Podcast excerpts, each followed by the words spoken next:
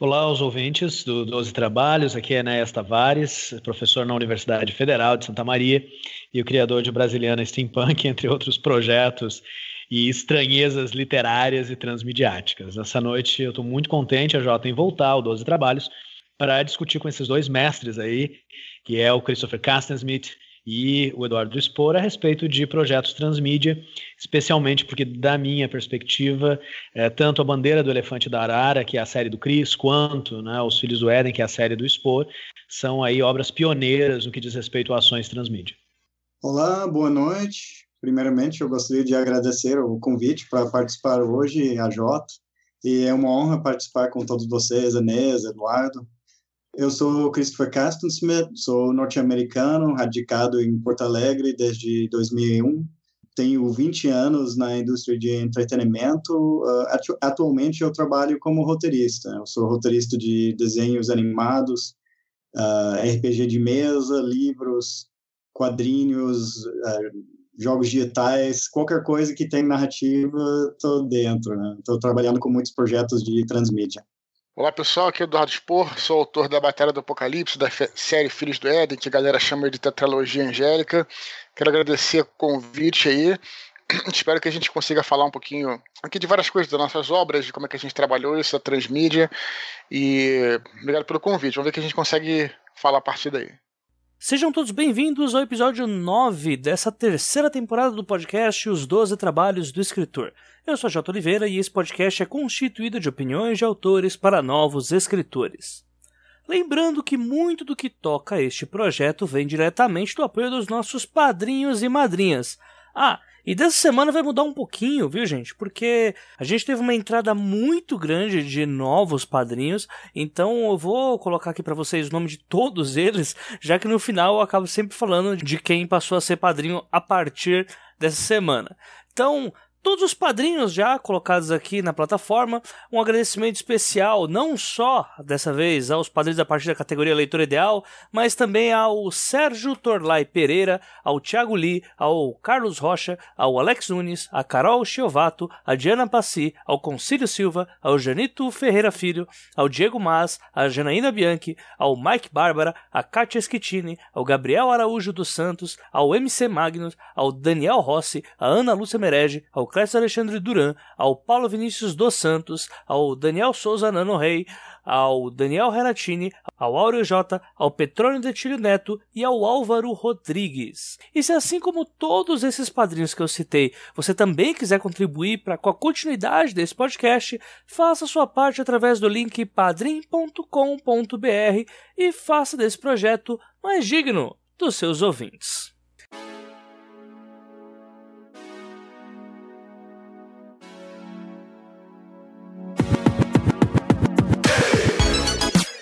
Desde que eu comecei o 12 Trabalhos com a proposta de trabalhar com autores do nosso mercado literário de ficção especulativa, não faltaram e-mails com sugestões dos ouvintes pedindo episódios sobre quadrinhos, roteiros de série, roteiro de cinema, mangás e afins.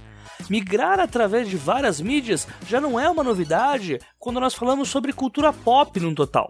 Contudo, o que tem crescido cada vez mais é a ideia de não apenas trazer histórias de um universo para mídias diferenciadas, mas trabalhar essas mesmas histórias interligando o que antes era conhecido apenas como multimídia. De início, essa ideia pode parecer um pouco confusa, mas é para isso, para esclarecer esse ponto, que eu decidi trazer aqui três nomes que têm trabalhado com fervor em universos transmediáticos. E para falar um pouco mais sobre esse assunto, nós teremos aqui a presença de Enéas Tavares, o autor do universo de Brasiliana Steampunk ou do já conhecido A Lição de Anatomia do Temível Dr. Luizon. Também entraria aqui o Eduardo Spor, que é o autor da trilogia Filhos do Éden e também do livro A Batalha do Apocalipse, e também o Christopher Caster Smith, que é um autor norte-americano responsável pelo universo de A Bandeira do Elefante da Arara, que faz sucesso não só na literatura, mas também no meio do RPG. E através desses convidados vocês terão isso e um pouco mais logo após os recados dos nossos amigos da VEC Editora.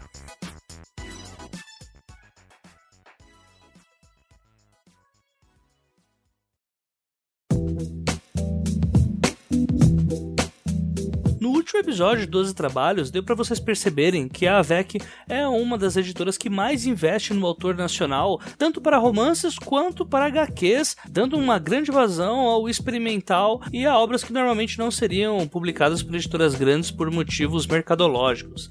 O livro de hoje é um bom exemplo disso, um dos vencedores aí do prêmio Leblanc e concorrendo a tantos outros prêmios aí durante esse ano e o próximo. A HQ que eu vou falar hoje se chama A Infância do Brasil, uma HQ escrita por José Aguiar. E a Infância do Brasil traz pra gente, no ponto de vista histórico e num tato gigantesco, através de relatos de infância, como que funcionou a história do nosso país no decorrer dos tempos, abordando temas como injustiça, segregação e muitos outros pontos que fazem de nós o que nós somos hoje. A Infância do Brasil é uma HQ extremamente séria e tocante, que tem um prefácio da historiadora Mary de E textos sobre o contexto histórico de cada capítulo. Então, a Infância do Brasil, além de ser uma HQ extremamente divertida de se ler, e quando eu digo divertido, não é exatamente sobre humor, mas sim por ser uma forma muito mais delicada e interessante de você saber quais são as nossas origens, mas também é uma HQ que traz pra gente o conhecimento histórico digno de uma verdadeira aula profissional, que é uma coisa que hoje nós temos precisado tanto aqui nesse país. Esse é mais um produto digno da AVEC Editora, editora que mais tem investido em autores nacionais, tanto para romance quanto para HQ, sempre trazendo um trabalho e um acabamento invejável e que faz muito jus a essa parceria como 12 trabalhos, visando autores mais criativos e autores que tenham grandes histórias para contar, ou se não, que tenham grandes formas de contar histórias que já foram contadas ou não acontecidas. Fica essa dica para vocês, o link vai estar tá aqui no post, assim como o link de A Infância do Brasil, o link para todo o acervo da VEC Editora vai estar tá disponível em todas as postagens nas redes sociais.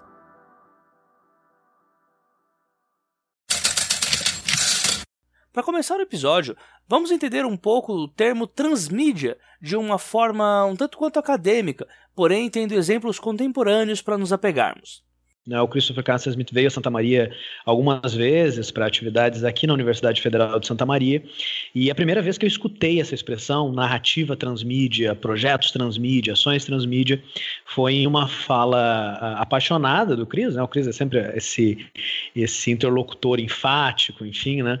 É, falando a respeito da bandeira do elefante da arara. E desde então a fala do Cris acabou me motivando a me aventurar na produção transmídia, pensando no Brasiliana, eh, em histórias que funcionassem na literatura, nos contos, em jogos, em outras experimentações aí que eu fiz nos últimos quatro anos.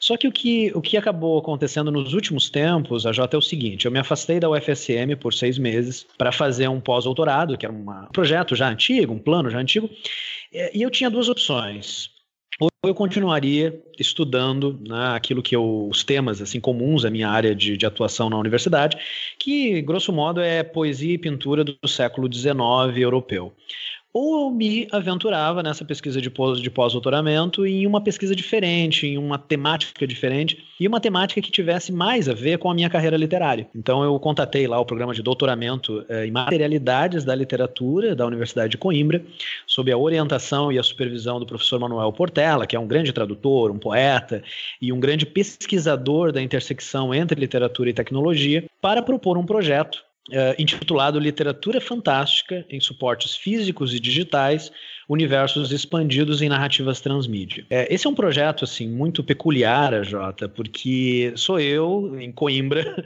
no que é uma universidade muito tradicional né, da, da, de Portugal, num programa afinado com questões sobre literatura e tecnologia, tratando de literatura brasileira fantástica. É, o professor Manuel Portela, num primeiro momento, ele, ele ficou muito, muito surpreso com a proposta e acolheu a proposta né, de uma forma muito positiva, mas também ficou muito curioso né, para saber o que exatamente era né, a literatura brasileira fantástica transmídia. Né? É, o projeto, o projeto ele apresenta como principal corpus a, a obra do, do Cris, A Bandeira do Elefante da Arara, a obra do, do Spor, tanto a Batalha do Apocalipse quanto, enfim, os, os Filhos do Éden. É, e, e algum diálogo com a obra do Afonso Solano, Espadachim de Carvão, que já, que já virou romance, quadrinhos, vai virar ópera rock, e também a obra do Felipe Castilho, especialmente o Ordem Vermelha, que, que promete ser futuramente uma obra transmídia. Né? E agora, finalmente chegando na tua, na tua pergunta, é, como é que a gente pode resumir de forma muito rápida o que seria uma narrativa transmídia. Eu destaco aqui dois autores que eu estudei nos últimos, nos últimos meses, que primeiro é a Marsha Kinder, que é uma estadunidense, que em 1991 ela publicou um livro chamado Playing with Power, né, brincando com poderes. É, ela cunhou a expressão transmídia a partir da observação dela de como os filhos se relacionavam com as tartarugas ninja. Porque ela via os filhos assistindo desenho durante a manhã, indo no cinema à tarde para ver o filme e à noite criando as próprias histórias com os action figures, com os brinquedos das tartarugas ninja. Né? E o que ela notava era o seguinte: a base ficcional era a mesma, né, os, os, quatro heróis, mas as três narrativas eram diferentes. A narrativa do desenho animado, a narrativa do filme e a narrativa criada pelos filhos dela. A partir desse texto da, da Marsha, da Marsha Kinder, Playing with Power, nós temos vários críticos eh, estadunidenses e europeus começando a trabalhar com a ideia do transmídia em oposição ao cross-mídia, que seria uma, uma, uma mesma história né, em diferentes mídias, brincando com a ideia de adaptação, por exemplo, um livro que, que tem o seu enredo principal adaptado para outras mídias. Até a gente chegar no, no principal crítico, que é o Henry Jenkins, que vai produzir eh, já nos anos 2000 dois livros, os dois publicados no Brasil pela, pela Aleph, que é o Cultura da Convergência e Cultura da Conexão. O Henry Jenkins, ele sim vai pegar transmídia, que é a expressão da marcha, e vai transformar em narrativa transmídia, né, ou storytelling transmídia, né, que é a ideia de você pegar um universo maior, fracionar essa história em diferentes porções de enredo, e cada uma dessas porções vai estar espalhada em uma mídia diferente. Ele cita vários exemplos nesses dois livros, né, mas o melhor exemplo aqui para nossa resposta é o Matrix, né, especialmente o, o Matrix Reloaded e o Matrix Revolutions, em que você podia olhar os filmes ler os quadrinhos, jogar o jogo, entrar no site, pesquisar enigmas e cada uma dessas experiências acrescentava um detalhe a respeito da história. Você poderia apenas ver o filme, ou apenas jogar o jogo, ou apenas ler os quadrinhos, mas se você perseguisse cada uma dessas mídias, você teria um universo expandido é, que possibilitaria uma maior imersão na história, uma, um maior mergulho no universo. Então hoje, quando, eu, quando nós discutimos narrativas transmídia, o que a gente está pensando não é numa adaptação. Né? E o Cris e o Spor também são referências a isso. Não se trata de pegar uma história e adaptar essa história para uma outra mídia. Não. Se trata de produzir conteúdo inédito para uma mídia específica, né? para apresentar ou expandir a, a, primeira, a primeira história ou o universo né? em que a história se passa. Agora vamos entender na prática como o elemento transmediático foi inserido nas respectivas obras dos nossos convidados. O que realmente abriu os meus olhos para a transmídia foi numa época que eu trabalhei como diretor criativo da Ubisoft Brasil. E isso foi lá em 2009, 2010. E eu tive uma chance durante essa época de fazer uns treinamentos. Eu conheci vários projetos no Canadá, fui lá a Montreal ver uns projetos e eu participei de um treinamento na França. E nesse treinamento, eles realmente levaram game designers, diretores criativos do mundo inteiro. Um dos dias, ou dois dos dias, era só transmídia. E eles começaram a mostrar toda a estratégia da empresa e todas as ideias e todas as técnicas daquele momento. E, realmente, isso abriu muito os meus olhos uh, das possibilidades de trabalhar com, com as mídias diferentes, de contar as histórias dessa forma. E a partir daquele momento que eu comecei a aplicar transmídia nos meus projetos. Né? A partir daquele momento que eu comecei a aplicar na Bandeira do Elefante da Arara. E também desde aquela época eu já fui contratado por outras empresas também para trabalhar em transmídia, em outros projetos. Quando você foi fazer esse processo com a Ubisoft, já estava em curso já o Assassin's Creed? Porque é um, tem o jogo, tem o livro, tem o filme. Exato. Quando eu fui lá para Montreal, eu conversei bastante com a equipe que estava fazendo Assassin's Creed 2. Então, o primeiro tinha sido um grande sucesso e o 2 já estava sendo criado pensando em outras coisas. E isso foi parte do meu treinamento também de estudar o que eles estavam planejando fazer. E eles tinham todo um estudo de outras áreas também. Eles mostraram exemplos da Marvel e de outras mega empresas, o que as outras empresas estavam fazendo nessa época. Então foi bem interessante. E eles estavam bem no começo de aplicar essa ideia para Assassin's Creed acho que na indústria de jogos a gente consegue ver bem mais isso, né? Tanto passar o jogo para livre, depois a Witcher hoje também tá fazendo isso e tal. E várias referências que a gente tem relacionado não só a jogos, mas também séries e filmes, o que, que você conseguiu puxar pro teu universo?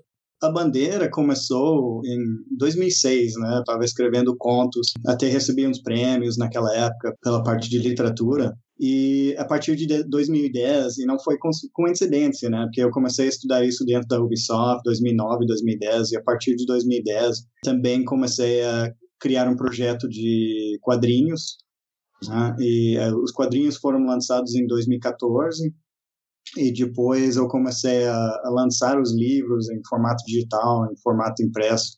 E os livros saíram, foram publicados uh, na China, na Espanha, aqui no Brasil pela Devir. E depois eu já comecei a trabalhar com outros mídias, já saiu RPG de mesa ano passado, e temos em desenvolvimento um jogo digital agora que deve lançar provavelmente em 2020 e tem um projeto de desenho animado que ainda fase mais conceitual né? então assim a ideia realmente é levar para toda a mídia possível e realmente o, a série nasceu em 2006 já faz 12 anos né que estou criando conteúdo para essa série, mas a ideia de trabalhar com transmídia foi mais ou menos 2012. Cara, o termo, assim, eu não lembro exatamente quando que foi que eu, que eu tive esse contato pela primeira vez. Isso sempre teve um pouquinho na minha vida pelas obras que eu sempre acompanhava. Assim, desde muito cedo, uma das minhas grandes paixões era a Guerra nas Estrelas, né? Star Wars. E lá nos anos 80, lá na... a gente tinha os filmes, né? E além dos filmes, vamos chamar assim de transmídia, ou pode chamar também de universo expandido, que é só tinha os filmes, e aí onde é que você encontrar mais material? Você encontrava até em, por exemplo, cartelas de boneco. Às vezes saía uma revista e você encontrava uma revistinha, caramba, antiga, e entendeu? E você ia peneirando, e isso era um barato. Você encontrar, na época, não tinha tanto material de Star Wars, logicamente, como, como tem hoje. Eu estou falando lá de 84, 85, 86 logo depois do lançamento do Retorno de Jedi, Star Wars entrou numa era assim meio desértica, né, onde não se publicava, não se fazia nada do Star Wars, você tinha que ir peneirando, a gente achava um máximo assim de ir encontrando esses, esses fragmentos, né, que não deixam de ser uma, um, um tipo de universo expandido, até que saiu o RPG do Star Wars, que aí foi puta, parada, eu gastei minha primeira mesada comprando o livro de RPG do Star Wars que trazia também muita coisa de um universo expandido mesmo, né? E falando em RPG, um outro contato também que eu tive nessa época foi justamente com os livros né, da literatura da série Dragonlance, né? Dragões do Crepúsculo de Outono, Alvorecer da Primavera e Noite de Inverno. Isso é, era, são três romances que serviram como base para a galera da TSR construir o mundo de campanha do Dragonlance. O que, que era legal nisso? Eu já jogava RPG. E aí eu consegui ver na literatura exatamente o que tinha nas regras de RPG, porque era feito para isso. Na verdade, os livros foram feitos para serem comercializados, vendidos e, e, criar esse universo junto com o material do jogo. Eu achei aquilo incrível, né? Você poder comunicar essas duas mídias, né? Que ao mesmo tempo que eu estava lendo o livro, eu poderia jogar ou criar um personagem que fizesse as mesmas coisas no mesmo universo, com a mesma linha de história. Eu achei aquilo incrível. Então, assim que surgiu meu primeiro contato aí com a transmídia, com o universo expandido, com a coisa que seja. Mas, é, no meu caso, cara, na verdade eu não penso muito assim se eu vou fazer uma obra que está se comunicando com meus romances ou não. Eu simplesmente faço, né? Tem muita gente, por exemplo, que já falou para mim: ah, porque você não faz jogo eletrônico, jogo de videogame? Porque eu, eu, não curto, cara, eu não gosto assim, nunca gostei muito de jogo de videogame. E então, uma coisa que eu não tenho interesse. Já RPG, por exemplo, é uma parada que me amarro. Então, daí que veio a necessidade, a vontade de fazer um livro do universo expandido, né, cara? Então, acho que é mais ou menos isso. Assim, eu não penso muito, não, mas de certa forma, isso de uma maneira orgânica tá, sempre teve comigo, né? Como eu falei, desde essas experiências da minha terra infância aí. Não sei se eu respondi a tua pergunta. Não, respondeu sim, respondeu sim. Até você citar o George Lucas, né? Porque tem aquela parada também de que o George Lucas é um cara que ele, mesmo tendo um roteiro de filme, ele pensava no que vinha após isso, né? Tanto que ele quis ter o direito do, dos action figures, qualquer coisa relacionada a Star Wars, né? Já pensando em, é. em, como monetizar em cima de coisas que vão além do filme, né? É, ele nos dá uma experiência boa e uma experiência ruim, né? Mas o que a gente pode aprender. Não, é verdade. Eu, é, é pelo seguinte, ao mesmo tempo que ele capilarizou as obras dele para várias mídias, legal, mas também tem muita coisa ruim né? Sim, Nesse sim. universo expandido que a gente teve. Hoje em dia tudo é Legends, Legends, mas muita coisa é ruim. E aí eu me pergunto, realmente, acho que é uma coisa que o autor ou qualquer profissional que está trabalhando com isso deve se perguntar se você deve fazer com que a sua obra realmente se expanda por todos os cantos, correndo o risco de ter coisas boas e ruins. Veja, não estou fazendo nenhum julgamento, galera. Estou apenas fazendo uma análise, né? Ou será que você prefere que tenha, vamos dizer assim, poucas coisas e que todas essas coisas sejam feitas de qualidade? Eu realmente não estou fazendo uma pergunta retórica para querer dizer que era, é de um jeito ou de outro. Essas duas soluções podem ser interessantes. E, afinal de contas, eu acho que essa, toda essa coisa que o, o Jorge Lucas fez, pronto, tem gente que gosta de algumas coisas, tem gente que não gosta de outras, e por aí vai, entendeu? Eu não tô nem julgando se é uma coisa boa ou ruim, não. Mas é, é isso que eu observo, pelo menos, sabe? Uhum. É bom que você falou isso daí sobre você não ser um cara tão chegado assim em games, né? Ficar essa polêmica aí para quem estiver escutando e se sentir horrorizado. Mas é legal você pensar em fazer uma expansão de universo, mas de uma forma que também seja agradável para você como autor, né? Pelo menos eu entendi isso aí nas entrelinhas. Você manter o controle para ter uma coerência ali do universo ajuda você gostar da mídia que você tá transcendendo ali, né? Até para ter uma imersão maior do autor em cima disso. Sim, essa é a minha opinião. Eu trabalho dessa maneira, mas verdadeiramente é uma opção. Vou até dar outro exemplo aqui. Pô, o Maurício de Souza tem uma obra incrível né, que todos nós conhecemos, todos nós lemos tudo aquilo que ele, a maioria das coisas que ele fez, um cara espetacular. Ele não escreve todas as histórias da Turma da Mônica, como vocês obviamente sabem. E aí eu vou dizer, pô, ele fez bem de, de criar uma empresa, de criar uma indústria de quadrinhos para aquilo que ele está fazendo. Eu não estou dizendo que é uma coisa ruim, não, gente. Estou achando que estou dizendo apenas que é uma opção. Eu, até esse momento, pode ser que eu mude também de opinião, sei lá, tudo bem. Eu, nesse momento, por enquanto, prefiro fazer coisas que eu controle que eu administre e que eu. Controlar uma palavra assim, até um pouco tirânica, né? Mas assim, que eu tenha essa supervisão, vamos colocar assim, né? integral sobre aquele do, do universo que eu, eu, tenho pensado, enfim, pelo menos é a maneira como, como eu trabalho. Isso aí, é bom que o pessoal continue tendo esperança de ver a Batalha do Apocalipse para PlayStation 4 aí nos próximos anos. é, cara, eu, eu tô dizendo, não, não, não acho isso que seja uma coisa possível, não. Mas, é, mas não é assim a princípio minha. Por exemplo, antes de, de um PlayStation, por exemplo, eu sou muito mais fã de quadrinhos. Preferiria fazer isso do que mas enfim, aí é. Nunca se sabe o que vai acontecer no futuro, né?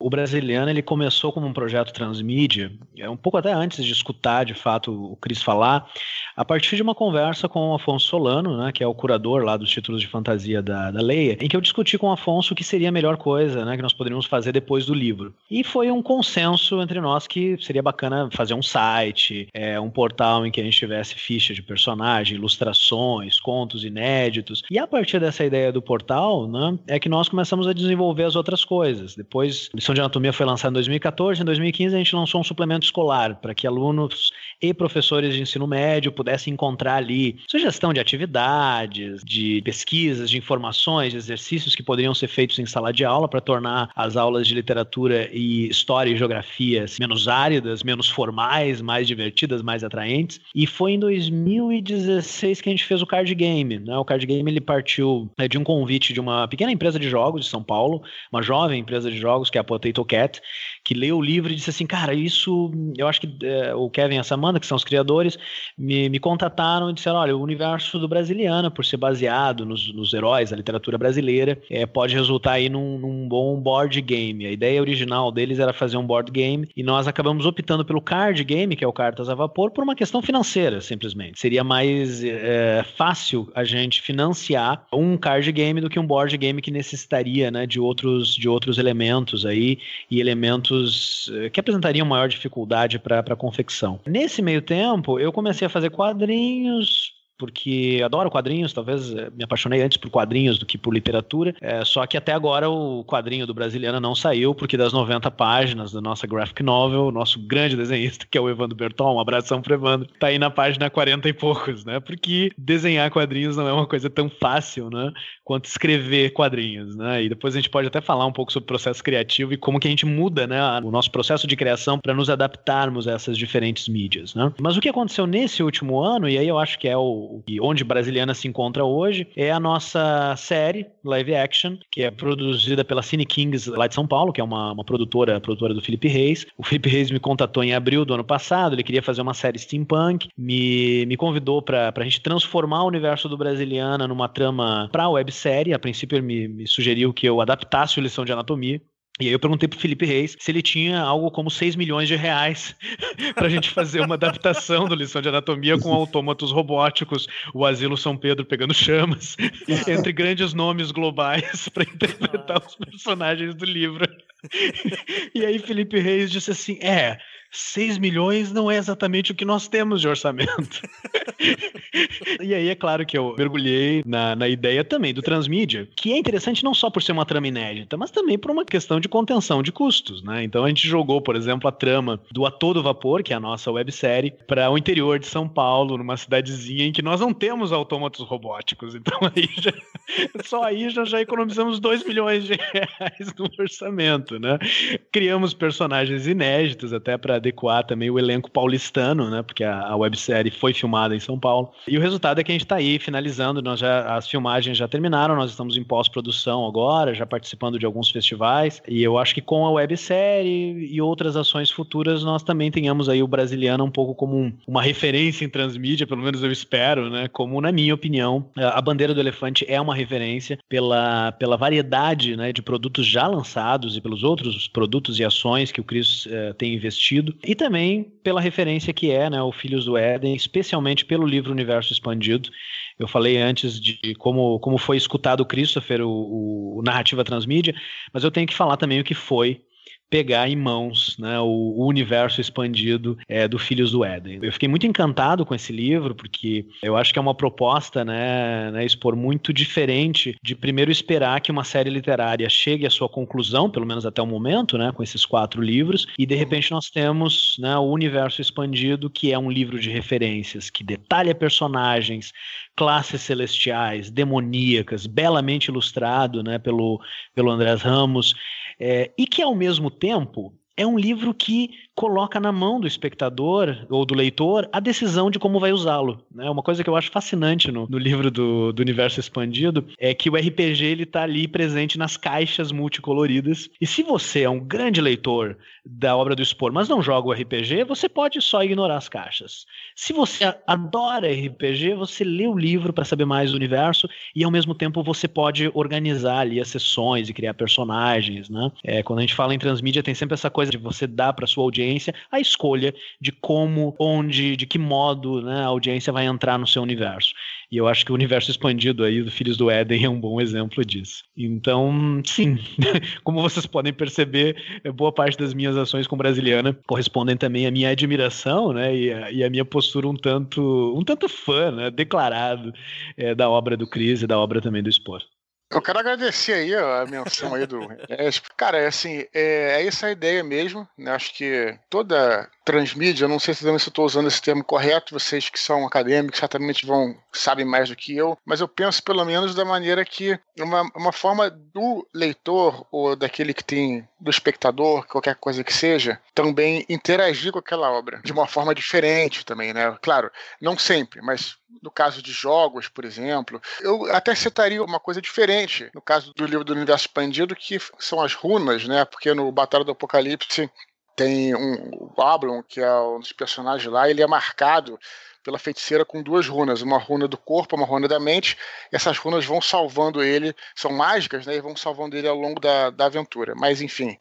E muitas pessoas me, iam me perguntando como é que é essa runa, eu também quero tatuar e tal. E acabou que desenhamos várias runas, tudo com o Andrés, que é o grande ilustrador aí.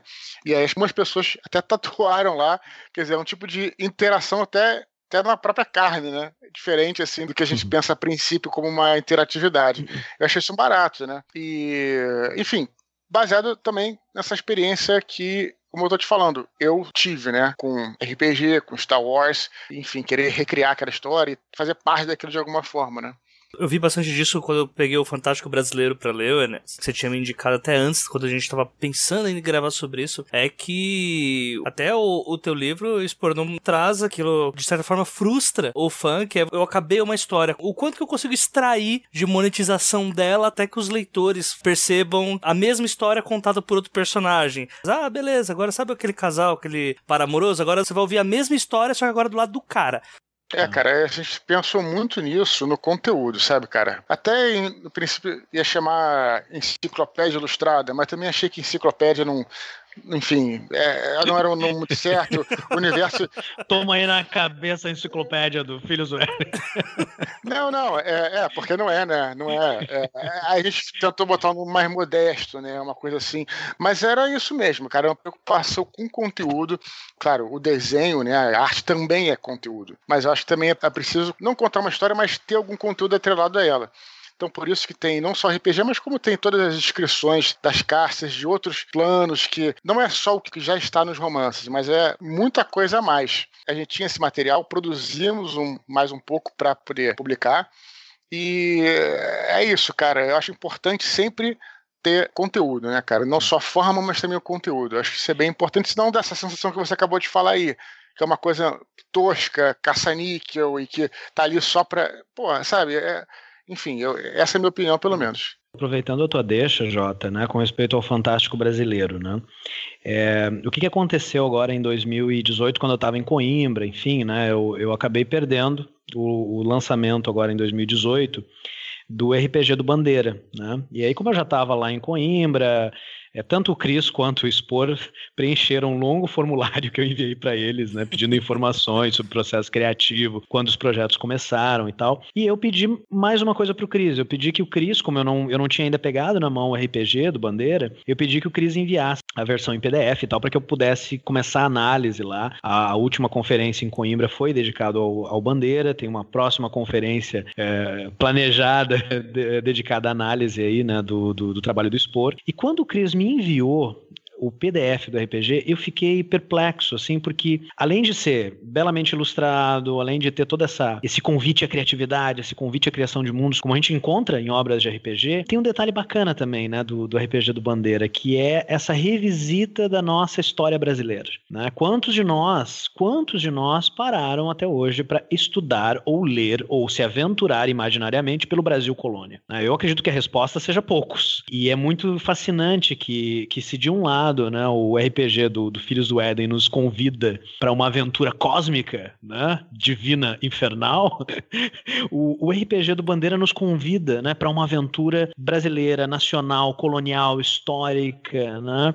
O que no nosso caso, eu considero cada vez mais fundamental, né? Que a gente revisite a nossa história, que a gente aceite o nosso passado, que a gente valorize o nosso patrimônio uh, cultural. E nesse aspecto eu quero agradecer também, agradeço não só o Expor, né, pelo, pelo RPG dele, mas te agradeço também, Cris, porque eu acho que o RPG do Bandeira, do Elefante da Arara, nos dá isso, né? E, e a receptividade desse RPG nas escolas, nas comunidades, né? De que a gente vê nas redes sociais e nos grupos e tal, acaba ilustrando isso, né? A gente sempre quis gostar do, do nacional Nacional e até agora, até o presente momento, né, do, do Fantástico Brasileiro, a gente não tinha oportunidade de gostar do Nacional, de achar o, o Nacional fascinante, enfim, atraente.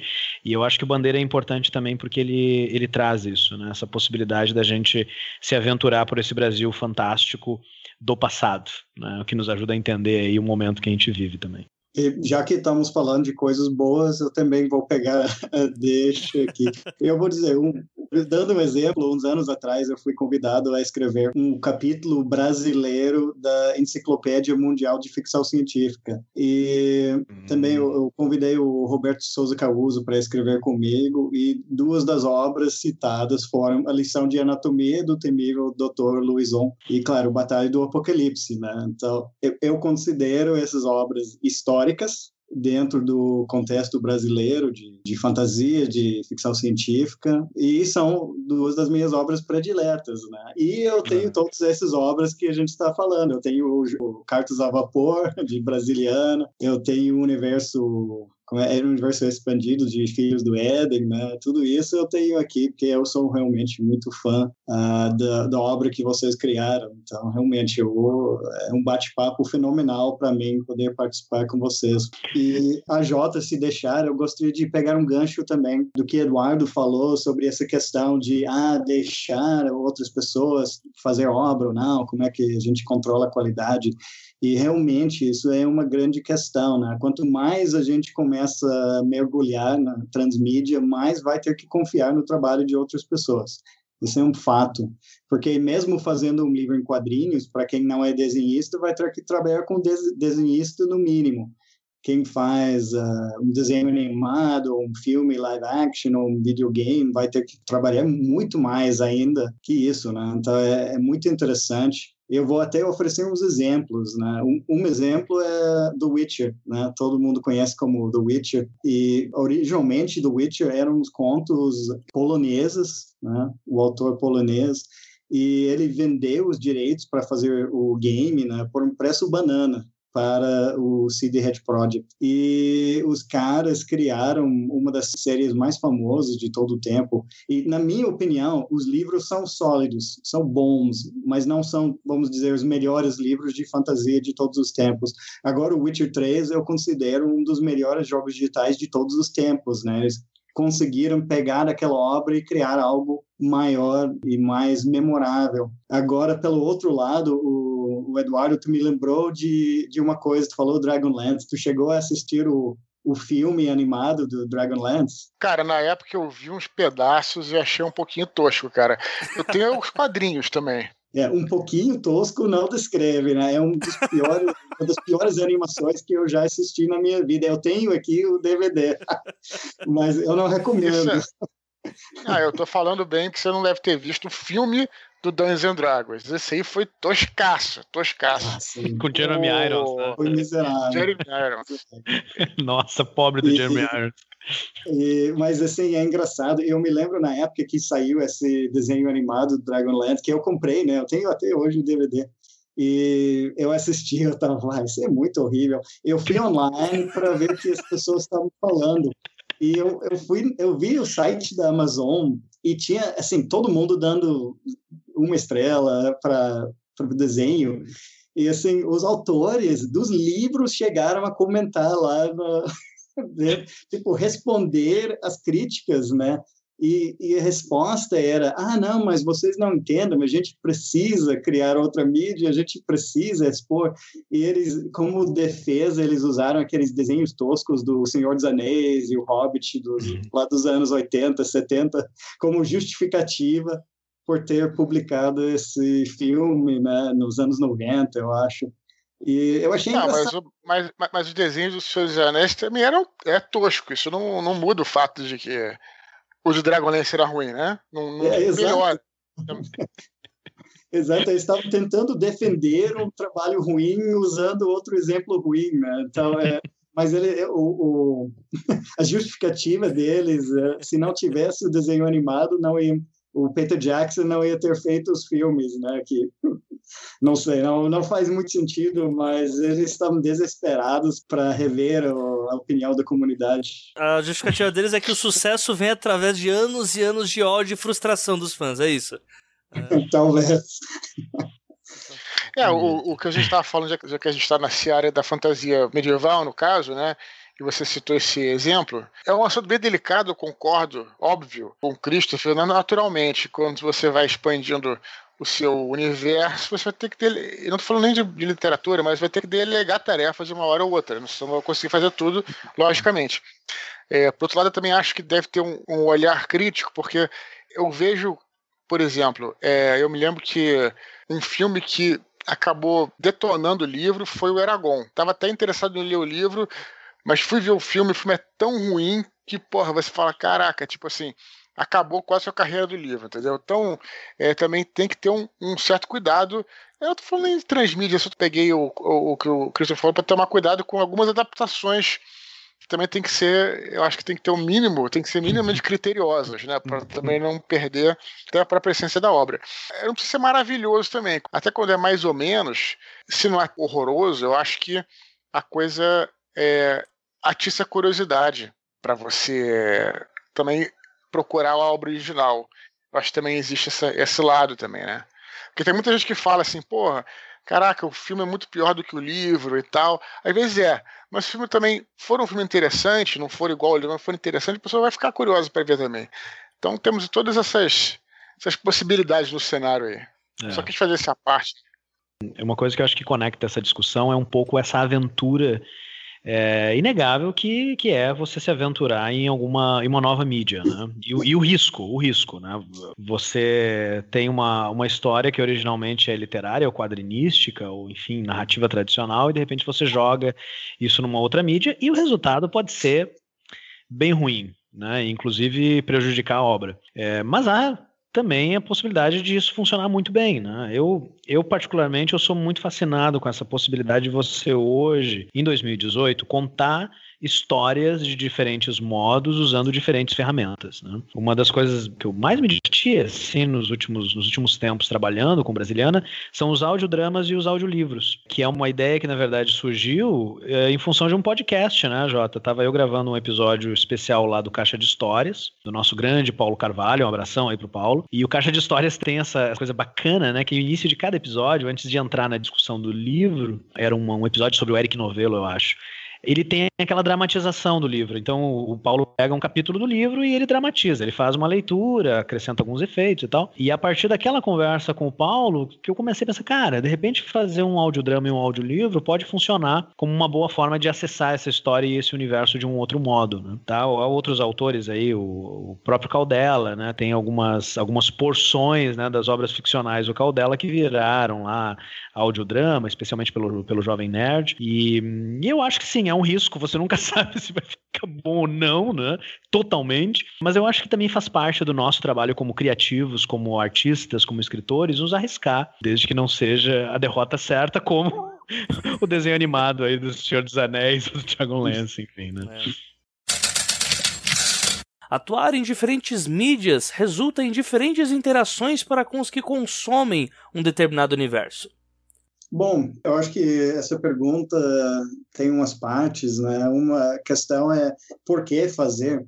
E eu acho que eu, eu gosto, né? Eu gosto dessas mídias, assim, para mim é pura diversão. Eu leio desde muito pequeno, eu jogo game desde muito pequeno, RPG, talvez mais de tudo, foi fundamental na minha formação como autor, como pessoa, eu gosto de desenho, eu gosto de tudo isso, né? Então, para mim é uma diversão muito legal ver nessas mídias diferentes.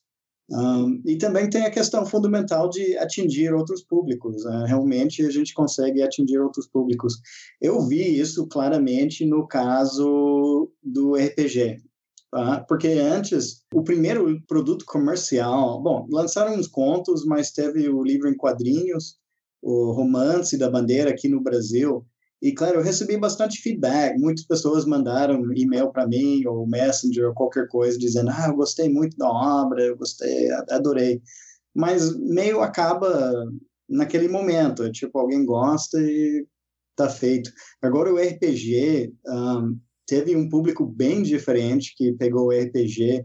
Esse público está jogando, está participando, eles acabam contribuindo pelo desenvolvimento do produto, que eu acho super legal, porque eu, eu lancei o livro uh, em novembro do ano passado, esgotou em três meses o livro e já formou comunidades uh, dentro do Facebook, dentro de, de outros lugares, de pessoas discutindo as regras e tudo. Depois eles me chamam eu acabo conversando com eles e eu vou lançar uma edição expandida este ano agora no final do ano já levando em conta toda essa comunicação com a comunidade.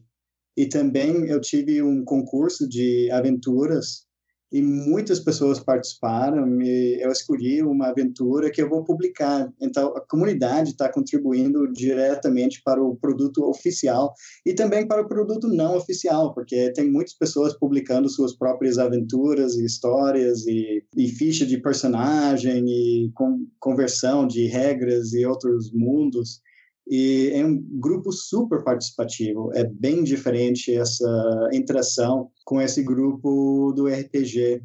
Então, assim, não é apenas uh, atingir um público, mas atingir um público diferente que interage de forma diferente. Então, está sendo, assim, melhor experiência da minha vida. Estou adorando, é muito legal ter essa participação. Tem pessoas jogando em eventos, uh, e a coisa está expandindo de uma forma bem diferente por causa disso. É, o Christopher, uh, você em separado, eu tenho uma curiosidade maior sobre isso, porque aqui em São Paulo, uh, pelo menos o, os colegas aí da literatura que escrevem, acabam escrevendo sobre folclore, até dá pra citar aqui o próprio Castilho mesmo, que a gente já citou, né, com o legado folclórico, o Walter também, o Walter Chernan também, né, é, a Julia Moon também, que já, já escreveu sobre folclore em algum momento, e é meio que uma constante sempre rolar essa parada de que quando o autor falar que, que escreve sobre folclore, meio que a reação do público não ser a melhor, né? E isso levar de uma forma preconceituosa a gente pensar que folclore não é vendável. Então, assim, isso para você foi um problema, porque aparentemente o sucesso aí que tem, principalmente com o pessoal do RPG, que a interação é muito maior, meio que parece que joga esse argumento por terra, né?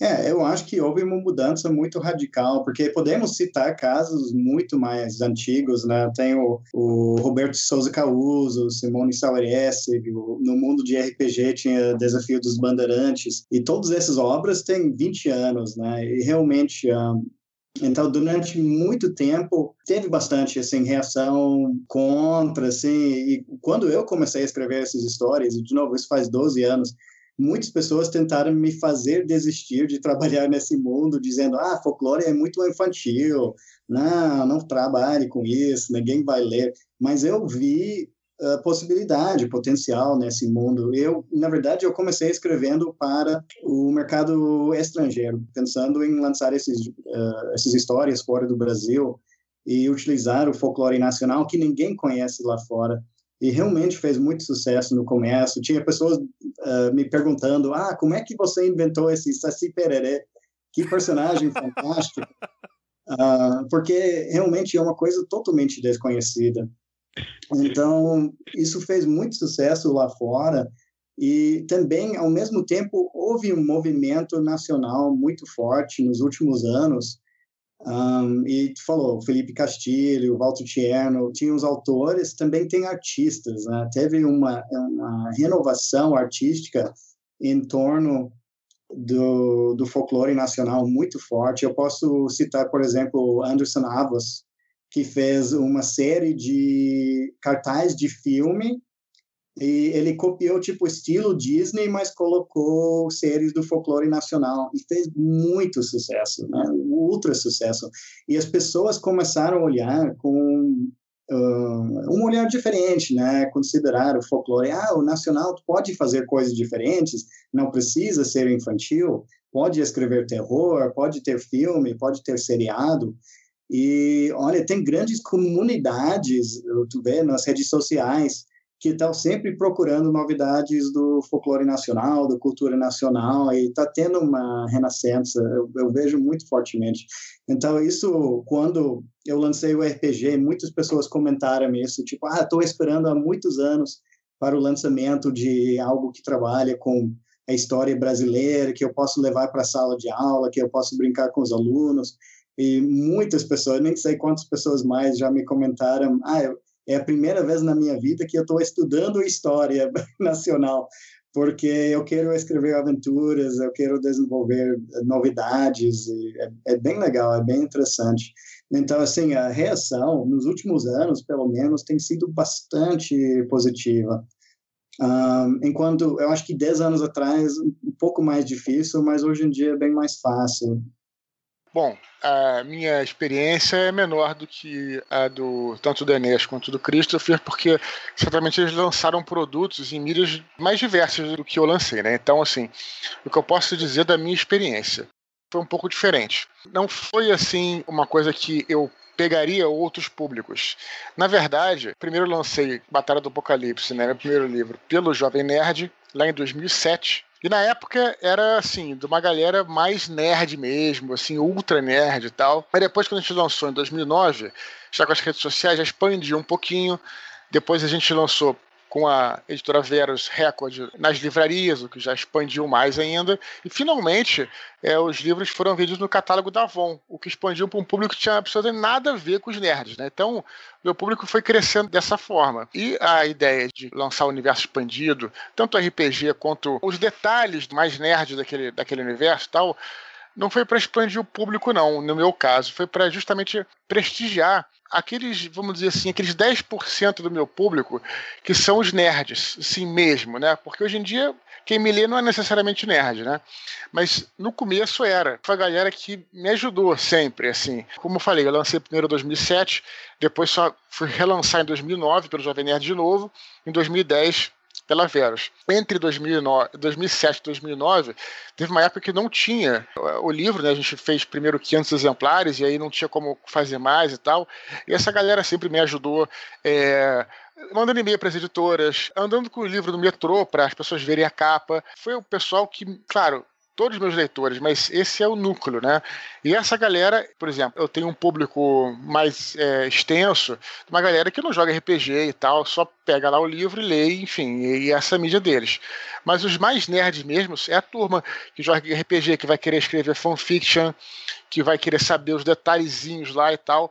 Então, no meu caso, em especial, lembrando que eu sou, digamos assim, eu tenho uma produção mais tímida nesse sentido, porque eu só tenho né, o os romances, alguma coisa de áudio, e o universo expandido, né, o RPG, fanfiction e tal, e o Christopher e o Enes têm uma experiência maior, tem, tem as obras deles estão, são mais diversificadas. Mas para mim, cara, foi prestigiar aqueles 10%, talvez, chutando, aqui eu tô chutando, assim, é, que curtem muito, são os vidrados, vamos falar assim, né, por esse universo. A minha experiência é bem diversa da experiência do Cris, da experiência do Eduardo, a Jota, porque eu acho que eu, eu tenho aí quatro anos de estrada, né, quatro anos de carreira, e é diferente assim desse universo que está sendo pensado já há um tempo maior, né? Como, como a gente viu aí nesse, nesse relato, do, tanto sobre a bandeira quanto Filhos do Éden. É, no meu caso, eu destaco duas coisas. Assim. A primeira é um pouco esse, esse, prazer que eu tenho, essa alegria que eu tenho, essa diversão que eu tenho de, de testar diferentes mídias, né? De ver como é que como é que funciona a gente escrever uma história para literatura em que não há limites orçamentários e nem técnicos, né? Você pode colocar um ataque de zeppelins, né? Contra a ilha do, do, do desencanto lá em Porto Alegre dos Amantes para uma página de quadrinhos em que você tem que pensar no desenhista, né, no estilo do desenhista, no tempo do desenhista, né, o tipo de, de, história que o desenhista vai, vai produzir, para uma experiência audiovisual ou para uma experiência de audiodrama em que as limitações técnicas são totalmente diferentes. E eu acho isso fascinante, eu acho essa experiência né, criativa de você adaptar o seu modo de, de funcionar a essas diferentes mídias o, o, melhor pagamento que nós podemos ter enquanto artistas. Né? Há também essa ampliação de público, né? um card game, por exemplo. Né? O, o card game é um produto do brasileiro que dialoga diretamente com o público que poderia conhecer o, o, o, livro e tal, mas, mas um público que está em eventos de board game, de card game, que tem uma experiência de interação completamente diferente. Né? É, tem professores, por exemplo, nos eventos que compram mais o lição de anatomia pelo card game, às vezes, do que pelo livro, que é engraçado. Né? É, eu, eu, já discuti em outros contextos assim quais são os problemas que a gente enfrenta em sala de aula e alguns dos problemas dizem respeito até à forma como os professores lidam com a literatura e com a literatura nacional. Né? E aí tem muito um professor que diz assim: nossa, isso é um jogo de carta, isso aqui se eu levar os meus alunos vão enlouquecer. E aí, junto com o card game, ele leva o lição de anatomia, porque, né, quer dizer, é, tu tá ampliando o público literário a partir de um produto ou outro. Então, também funciona, apesar de ser em menor medida, né, em comparação com a experiência que o Christopher está tendo. Eu, eu tô analisando, né, essa experiência, essa cultura da experiência, né, que o, o Bandeira está produzindo com as bases de fã, com os grupos de discussão, e, e, é muito incrível de ver, de fato, né, uma comunidade se, se formando, né, em função de um RPG, em função de um jogo, né, apesar de, de esse jogo ter essa, essa base literária. Né? Mas em última instância, viu, Jota, o que eu colocaria é o seguinte: o principal retorno que a gente tem enquanto produção transmídia hoje é o seguinte: nós crescemos com Star Wars, nós crescemos com Marvel, DC, Harry Potter, é, nós crescemos, Guerra dos Tronos, enfim, né? É, nós crescemos com experiências multimediáticas, algumas transmediáticas. E pela primeira vez, nós temos condições de produzir essas experiências no Brasil, com autores brasileiros, é, com produtos brasileiros, com histórias de ambientação nacional. Né? E, e, é claro que eu vou finalizar aqui indo ao encontro do Fantástico Brasileiro, né, que é o meu estudo lá com o, com o Bruno Matangrano, né, é, que está olhando para esse cenário atual, tentando entender o que, que acontece né, com tantos autores, tantos, tantas autoras produzindo diferentes histórias, diferentes livros, diferentes universos e diferentes mídias. É, e eu acho que o nosso, a nossa conversa exemplifica isso, né? Quão bom é nesse momento, apesar de todos os desafios que nós enfrentamos enquanto pessoas que trabalham com cultura nesse país, poder ver ao mesmo tempo um terreno tão fértil, né? E pessoas tão apaixonadas e tão talentosas. É, os artistas que trabalham com o Spor, os artistas que trabalham com Cris, é, os artistas que trabalham comigo no Brasiliana. É, nós realmente estamos vivendo um momento muito único do nosso cenário é, cultural brasileiro. E abraçar o transmídia também é abraçar esse cenário, né? É, dando certo, não dando certo. Esperamos não, não, não vivenciar nenhuma experiência vergonhosa. Mas eu acho que eu acho que essa aventura da gente se jogar nesses diferentes projetos já é algo importante, né? Dito tudo isso, converter um universo fictício para várias narrativas que se conversam simultaneamente requer habilidade para não cair nas armadilhas já citadas anteriormente. Contudo, autores como o Eduardo, o Enéas ou Christopher nos mostram que é sim possível darmos cores aos livros que escrevemos ou movimento aos quadrinhos que desenhamos. Deixa, deixa o Enéas começar, porque ele está com tempo mais curto, e qualquer coisa ele sai e a gente continua, né? Enéas, querendo ah, então falar. Tá. Então tá. É... Bom, eu já, é, na verdade, a minha última fala, né, Jota, eu já, já mencionei um pouco a minha fascinação com essas diferentes mídias, né? É, nesse atual momento, eu estou mergulhado aí no, no A Todo Vapor, né? Eu e, o, eu e o Felipe Reis. O Felipe Reis é esse, esse grande artista que está funcionando como produtor, como diretor. Ele é o Juca Pirama também, ao lado da Thaís Barbeiro, que é a nossa Capitu. Ele é um dos protagonistas da série. E, e, eu, vou, eu vou aqui compartilhar com vocês uma, uma pergunta que me fizeram naquela aula aberta sobre transmídia que eu dei lá na PUC de, de São Paulo, né? Que eu, tu estavas presente, né, Jota? Uhum. E o Daniel Renatini, que estava lá, um abraço pro Daniel. O Daniel me perguntou assim, Enéas, audiovisual é 8 ou 80, ou fica muito lindo ou fica vergonhoso. Tu não tens medo disso? A minha resposta lá foi: sinceramente, é claro que eu tô me borrando de medo, né? Porque você, você não tem garantia, né? E como, e como eu disse antes, nós não temos 6 milhões de reais de orçamento, né? Então, sim, esse é um risco que a gente corre produzindo qualquer tipo de, de material, qualquer tipo de mídia, mas ao mesmo tempo, assim, o A Todo Vapor até esse momento está resultando assim numa experiência que é muito positiva, sobretudo pela seriedade, pelo profissionalismo do Felipe Reis, pela equipe que ele reuniu. A gente tem uma, uma empresa fazendo efeitos especiais, o estudo de teses fazendo trilha sonora, tem a galera do steampunk paulista fazendo figurino, trabalhando nos, nos prompts, entre, entre vários outros adereços de cena. E o resultado visual é bem interessante. Né? Eu espero que o público aí goste.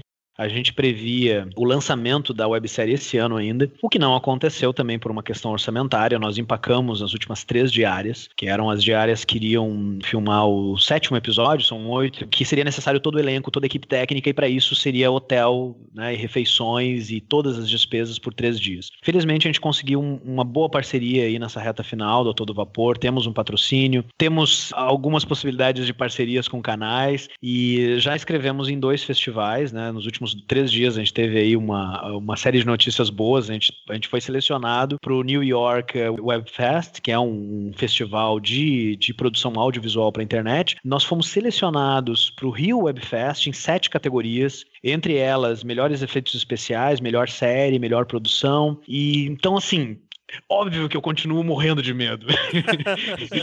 Mas ao mesmo tempo, poxa, é um audiovisual baseado na literatura fantástica brasileira, é, que assim como, como o, o Edu e especialmente o, o Cris valorizam a nossa cultura, o nosso patrimônio. Então não tem como, como não estar tá adorando isso, né? Eu vou pedir pro Christopher acrescentar obrigatoriamente, fica aí esse conselho ditatorial meu, Christopher, porque não só pelo RPG, mas pelo jogo também existe uma obrigatoriedade maior de você ter um enredo um pouco mais trabalhado, desde escolhas que os personagens vão ter até a interação que vai acontecer no RPG ali, né? É, exatamente. A questão com transmídia não é de contar histórias diferentes. Isso não é dificuldade, né? Porque qualquer autor conta sempre histórias diferentes. Eu, eu trabalho do autor contar histórias diferentes sempre. Agora, o que é difícil é contar histórias adequadas para cada mídia. Né? Isso que é mais importante. É, eu, eu sempre falo aquela frase do McLuhan, né? O meio é a mensagem.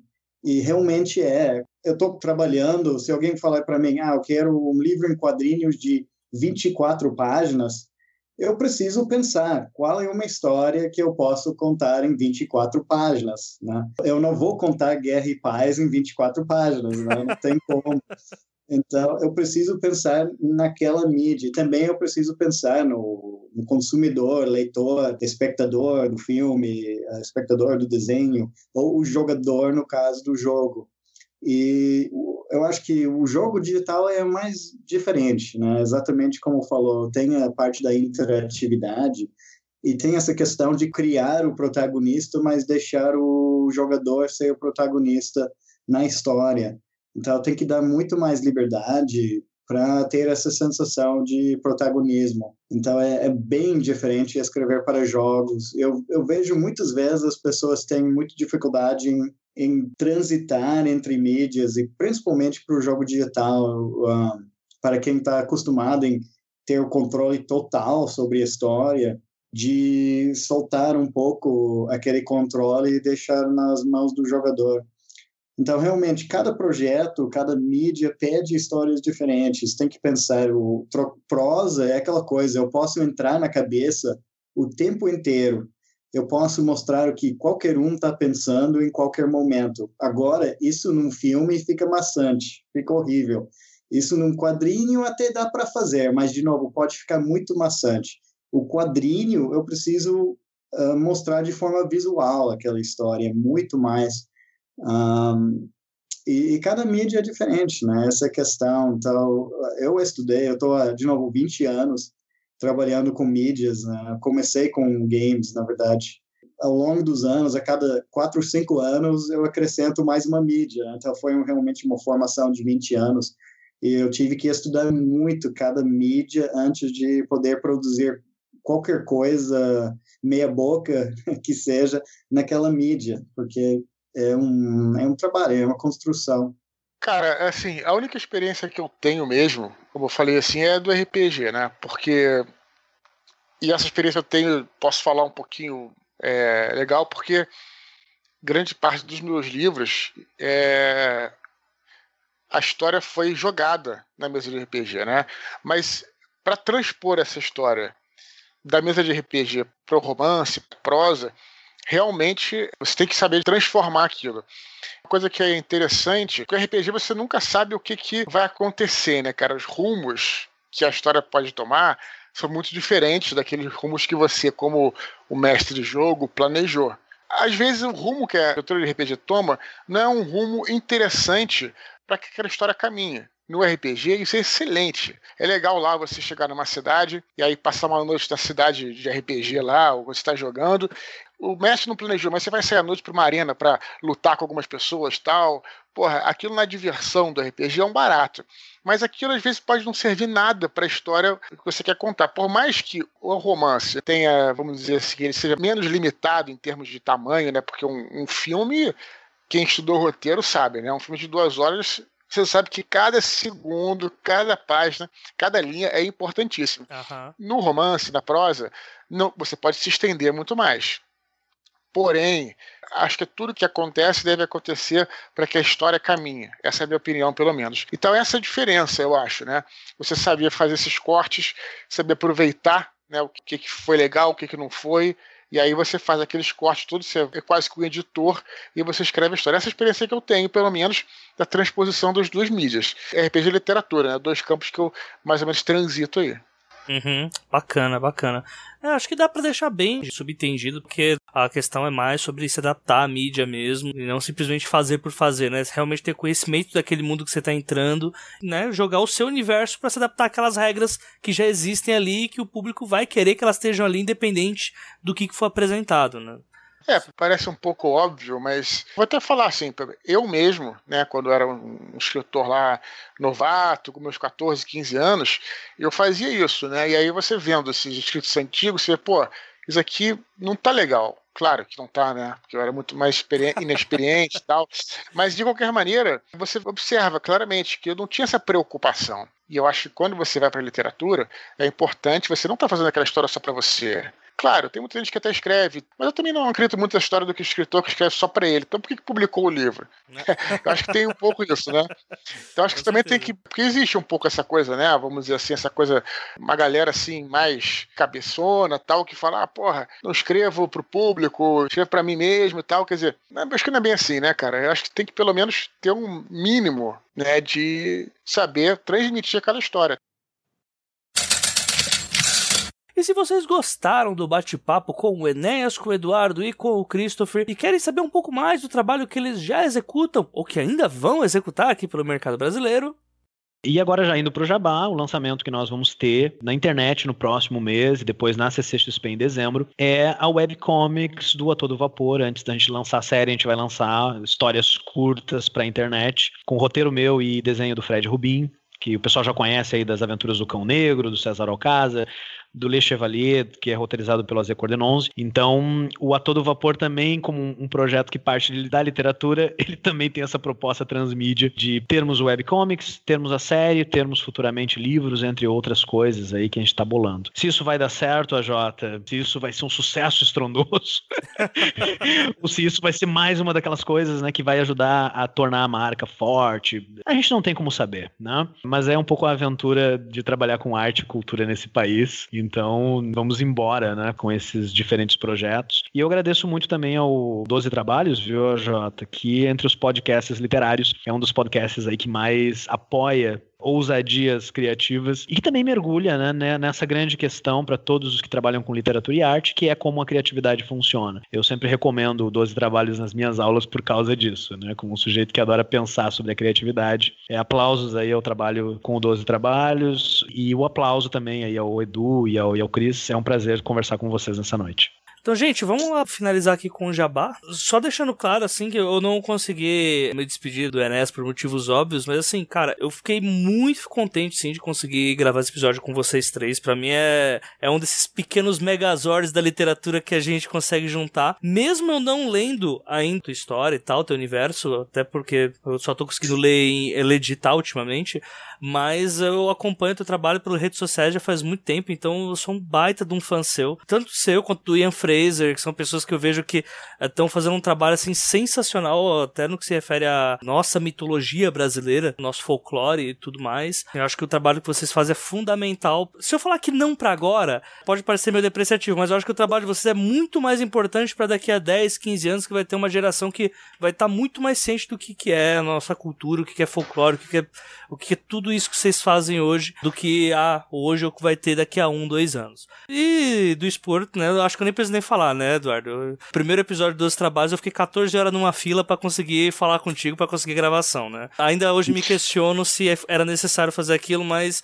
até pelo nível de. o nível do que eu gosto da tua obra, para mim é mais do que uma satisfação ter vocês dois e também ter tido o Enéas, que é outro cara que eu sou muito fã aqui, conversando sobre o mesmo assunto, passando um pouco mais sobre a obra de vocês. Então, assim, eu tô muito feliz mesmo de ter gravado esse episódio. É mais do que justo chamar esse, esse jabá para vocês, até porque, assim, Christopher, você ainda não veio aqui no 12 Trabalhos, mas eu faço questão de você vir alguma próxima vez pra gente conseguir se aprofundar no Bandeira do Elefante, tá? De preferência, na época eu já, já tá com todos os livros já lidos. E você também, Eduardo, por aquele outro podcast lá, até pra gente explorar suas habilidades de RPG. Claro, cara. E, inclusive, nunca recusei um convite seu, cara, e, espero nunca recusar.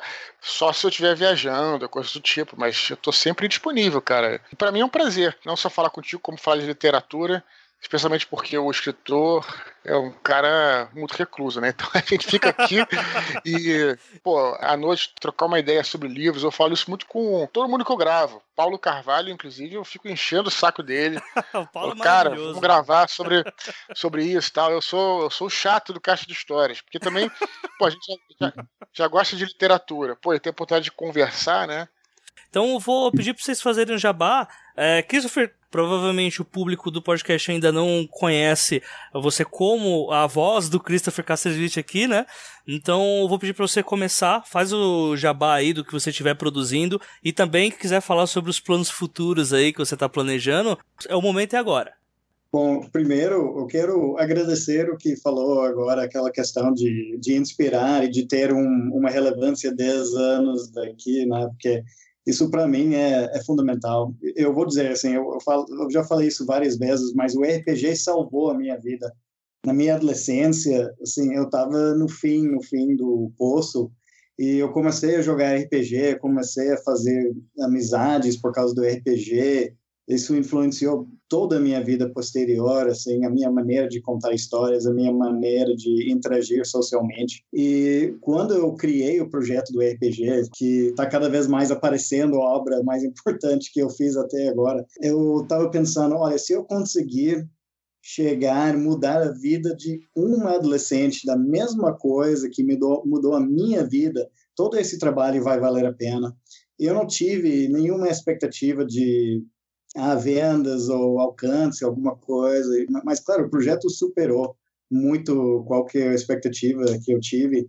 E também a gente conseguiu realizar uma doação de 1.400 exemplares para escolas públicas em oito estados. Isso foi, né? A gente começou a lançar fim de novembro do ano passado e eu já recebi relatos de escolas em pelo menos 20 municípios diferentes, de pessoas conversando comigo, professores, ah, que coisa legal, os meus alunos adoraram, primeira vez que eles estão discutindo história e folclore, e, ah, cara, assim, isso é tudo, assim, isso é mais do que qualquer outro, outra recompensa, muito maior que dinheiro, muito maior que qualquer outra coisa que eu consigo imaginar nesse mundo. Essa é então, é isso, eu quero que essa obra seja relevante, né, nessa questão, principalmente, de interessar os alunos para a história, porque a gente precisa, né, é muito falta de empatia nesse mundo, hoje em dia, e muito falta de tudo, e o RPG realmente é, instiga essas coisas, é empatia, é de viver a vida do outro, é de aprender para poder conviver nesse mundo, e Olha, eu acho que RPG é uma das maiores ferramentas que temos na mão para educar os futuros cidadãos. Né? O, que eu tenho agora chegando são quatro produtos no universo do RPG. Então, temos edição expandida, que é o, livro básico, né, o livro de regras, com pequenas melhorias, com revisões baseado na, no feedback da comunidade dos jogadores, que deve lançar até o final do ano. Temos um, o primeiro suplemento, que é a Capitania Real do Rio de Janeiro, que é uma ambientação no Rio do século XVI, que foi escrito por Luciano Campos Tardoc. Ah, um livro de 96 páginas, então tem bastante coisa acrescentar ao mundo. Temos um escudo do mestre, ou escudo do mediador, como eu chamo no mundo da bandeira, né? Um pouco é uma terminologia diferente que a gente usa mas vai ter o escudo e vai ter uma aventura minha e depois vai ter o lançamento de outra aventura, uma aventura de terror escrita por Luciano Giel. Então, temos esses quatro produtos a lançar nos próximos meses. Né? Então, uma expansão é mais material para o pessoal ficar jogando bastante. Perfeito. E para quem não conhece ainda a Bandeira do Elefante da Arara, o que, que é? É uma série, uh, começou com uma série de contos que depois virou romance, quadrinhos. Uh, é baseado no Brasil colônia, século XVI, mas com elementos da fantasia, folclore nacional, muito ambientado na história, né? Se alguma coisa aconteceu naquela data, historicamente, nos meus livros também aquele mesmo evento vai acontecer naquele dia. A diferença é, além de animais selvagens, tem criaturas lá na floresta que as pessoas têm que se preocupar. Mas é isso, é uma ambientação histórica, uma fantasia histórica no Brasil colônia. Então, como a gente lançou aí o Filhos do Universo Expandido, justamente para pensando muito nessa galera que é a galera mais nerd, galera que gosta de jogar, gosta de contar histórias, gosta de escrever fanfictions e coisas do tipo. Tem o RPG no livro também. E aí muita gente ficou assim meio perdida. Né? Porque você vê, a fantasia medieval, você tem muitas aventuras prontas, tem um 40 anos de Dungeons and Dragons e tal. E esse universo, o universo está sendo apresentado ao RPG agora. Então a gente está é, trabalhando eu junto com o Andrés, que é o ilustrador, e com o Shimu, Carlos Shimu, amigo meu das antigas aí também, meu mestre de RPG, estamos trabalhando nas aventuras. A primeira já foi lançada gratuitamente no meu blog, que se chama Filhos do Éden Sombras do Abismo. É uma aventura que qualquer um pode baixar. Nesse momento mesmo, se entrar no meu blog filosofianerd.com.br, procurar lá, ou deve estar algum thumbnail, alguma coisa assim, que o post já desceu. E ali você tem, além da, do RPG que está no, no, livro do Universo Expandido, tem uma aventura pronta, sua primeira aventura de, de RPG nesse universo dos anjos, né? Que a gente está trabalhando em próximas aventuras. Aventuras e, pelo menos esse ano aí, talvez o próximo, para a gente trabalhar nisso, né? Porque, cara, a gente tem um retorno aí do RPG no mundo inteiro, especialmente no Brasil. É, creio que seja muito por causa da, do lançamento, que foi em 2014, na verdade, está trazendo de volta o quinta edição do Dungeons Dragons. Trouxe de volta muita gente para RPG. A galera tá jogando mais agora. Eu tenho visto até mesmo aqui no Brasil, mesmo no Rio, é, os podcasts de RPG aumentando. Eu acho que o hobby está crescendo, está voltando a crescer. E vale a pena dar uma atenção especial para o RPG, porque, como o Christian falou, para mim eu tive uma experiência semelhante à dele, porque o RPG também me ajudou muito ao longo da minha vida. A gente fala muito, é legal tudo isso. Não aprendi, mas me interessei muito mais por leitura, por causa do RPG. Aprendi inglês, é, não tomei quanto o Christopher, né? Que nasceu lá, mas pelo menos aprendi um pouquinho é um hobby que você não se envolve com besteira, tal, tá em casa junto com seus amigos. E no RPG, né, eu, eu, eu já conheci muita gente que, que, jogava, tive contato com acadêmicos né, que trabalharam com RPG e trabalham com RPG, e muita gente fala até do lado psicológico do RPG, porque no jogo de RPG, você conhece muitas pessoas. Claro, um cara pode até fazer um personagem maligno, pode até ser, mas não, que, não é porque ele faz um personagem maligno que é uma pessoa do mal. Mas é alguma coisa ali, quando você joga RPG, você percebe na, na natureza da pessoa. E geralmente o cara que é muito do mal, assim, não se adapta muito bem a essa turma do RPG. Eu até gostaria de ouvir a opinião do Cris sobre isso. E assim eu fiz muitos amigos. Os meus melhores amigos nasceram de rodas de RPG, porque afinal de contas você está ali passando por aventuras, né? Claro, imaginárias, mas você está passando por aventuras. Quando a gente fala hoje em dia, é, nossa história de RPG, fala como se a gente tivesse vivido aquilo. Eu, o Shimu, o Andrés, aquela vez que nós combatemos um dragão lá, a gente fala como se tivesse vivido aquilo e na nossa cabeça nós vivemos juntos aquela, aqueles desafios. Então o RPG ele é uma ferramenta muito boa de interação social, né, que te traz para perto de pessoas do bem. Então, para mim, isso é o principal, cara. Por isso que a gente está dedicando a trabalhar o RPG do universo dos anjos, da tetralogia angélica e tudo. Vamos continuar, por enquanto, é, nessa, nessa linha. Essa aí é, é meu jabá e também a minha, meu depoimento aí sobre, sobre o RPG. E chegamos ao fim deste nono episódio, onde falamos sobre transmídia com os autores Eduardo Spor, Enéas Tavares e Christopher Caster Smith. Sempre lembrando que nos comentários do episódio ou nas redes sociais o assunto do episódio prossegue e através dele, quem sabe, possamos trazer dúvidas para uma eventual parte 2. Não deixe de nos seguir no Twitter através do arroba os 12 trabalhos, pelo Instagram no arroba 12 trabalhos e pela página do Facebook de mesmo nome, ou senão você também pode mandar sugestões através do e-mail os 12 trabalhos arroba leitorcabuloso.com.br os artigo 12 número trabalhos arroba leitorcabuloso.com.br Além do apoio patrocinado dos nossos amigos da AVEC Editora, o 12 Trabalhos vai ao ar também graças ao esforço do pessoal que atua por trás das cortinas. Casos do Daniel Renatini com o design de página e também com o Igor Silva atuando com as redes sociais do 12 Trabalhos. E também, claro, eu, a Jota Oliveira, na edição e montagem do episódio. Nos vemos então na próxima quinzena no que será o primeiro de uma bateria de três episódios especiais que eu gravei sobre terror para nosso mês agora do Halloween. E cujo primeiro episódio terá como convidado o César Bravo, que é o autor de Ultra Carne, pela editora Dark Side. Até lá, uma ótima semana a todos e não se esqueçam, sejam dignos de suas histórias. Até a próxima quinzena.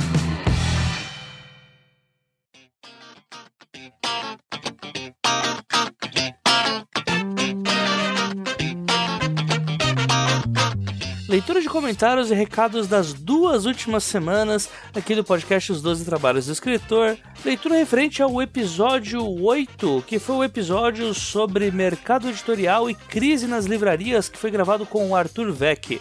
Colocando aqui, deixando claro as duas semanas, já que eu fui cobrado por Alex Nunes, um dos patronos aí desse podcast, falou que não faz o menor sentido ter um podcast quinzenal e falar que os recados são apenas da semana e que eu tô cortando uma semana de recados. Então fica essa vingança aqui, Alex, toma, tá bom? E espero que você não esteja rindo nesse momento no ônibus. Primeiro eu queria levantar já que esse episódio foi bem bacana. Eu não esperava que ia ter uma reciprocidade tão boa desse episódio, não só nos comentários do episódio, mas também pelas redes sociais para variar porque esse episódio ele calhou por coincidência de ter o mesmo assunto que o Cabuloso Cast especial. Para quem ainda não sabe, o Cabuloso Cast ele acabou já faz um tempo, né? Ele teve seu último episódio no ano passado, inclusive eu participei de um dos últimos episódios lá com o Lucien. E desde então, esporadicamente, o Cabuloso Cast vem sendo feito em episódios especiais, às vezes um episódio por mês, um a cada dois meses, depende do, da boa vontade, do tempo e das consequências do destino da vida de Lucien, o bibliotecário, que agora é o videotecário. Então, fica aqui essa dica. O episódio lá do Cabuloso Cast complementa aqui o, esse episódio que foi gravado com o Arthur sobre crise no mercado editorial. Esse episódio foi gravado com o Andrioli Costa, com o Igor Rodrigues, com a Clara Madrigano e com o Daniel Lameira. São quatro pessoas assim competentíssimas para falar sobre o tema, apesar deles terem ido muito para uma questão mais alternativa, falando sobre livros digitais, coisas do tipo, o Lameira conseguiu explicar muito bem sobre o que está acontecendo no mercado, tão bem quanto o Arthur aqui, e eles conseguiram falar um pouco mais, né, com o episódio um pouco mais extenso e sem tanta preocupação em falar sobre o desempenho de editoras menores, como foi o foco que eu tive aqui chamando o Arthur. Mesmo assim, o episódio da semana passada teve uma repercussão bem bacana, muita gente compartilhou e eu queria deixar aqui o meu agradecimento a todo mundo que comentou. Inclusive, alguns comentários que foram deixados lá, eu queria ressaltar um, foi um comentário do Rodrigo Oliveira, que, se eu não me engano, é o primeiro comentário que ele faz aqui pelo 12 Trabalhos, e o comentário dele foi o seguinte: Realmente, a crise do mercado literário desanima muito os novos talentos do Brasil. Um amigo escritor está pensando seriamente em traduzir seus livros para o espanhol e tentar novos mercados. Uma convidada em outro episódio disse que tem na mesa muitos originais maravilhosos e que não há espaço na prateleira para novos autores. O brasileiro lê pouco e lê mal, desde a base. Quem lê muito, como eu leio, chegou nesse ponto normalmente por iniciativa própria, e não somos a maioria. Investir esforço e tempo na tentativa de viver da escrita no Brasil é praticamente um desperdício de ambos. Realmente é uma pena e as previsões para o futuro não são boas, infelizmente. Rodrigo Oliveira, do Resistência Podcast, que provavelmente é o podcast aqui que o Rodrigo deixou. É, eu gostei desse comentário, apesar de ele ser um pouco pessimista. Todos os outros comentários que foram deixados também, no caso aqui comentados tanto pelo Tom Borges quanto pelo Mike Ivani, também comentou ali o Áureo J e o J Rock, que são pessoas que normalmente comentam aqui no episódio. Uh, muitos dos comentários acabaram indo um pouco mais por essa linha, até porque quando a gente vai escutando, escutando, escutando sobre essa tal crise no mercado editorial, eu acho que existe um efeito em que a gente já começa a olhar já com um balançar de cabeça prévio, sabe? Sem pensar realmente nas oportunidades que podem aparecer a partir disso. Apesar da gente ter um mercado meio que em crise, é sempre bom ressaltar essa é uma oportunidade para que as pessoas que publicam de forma independente e principalmente que publicam pela Amazon podem sim se dar bem. Ou pelo menos eu não digo se dar bem a vender horrores, mas pelo menos conseguir ter ali na marra uma educação como autor tratando o livro como um produto. E essa educação é fundamental uh, ah, para qualquer editora. Com crise ou sem crise, o autor tem que aprender a se vender.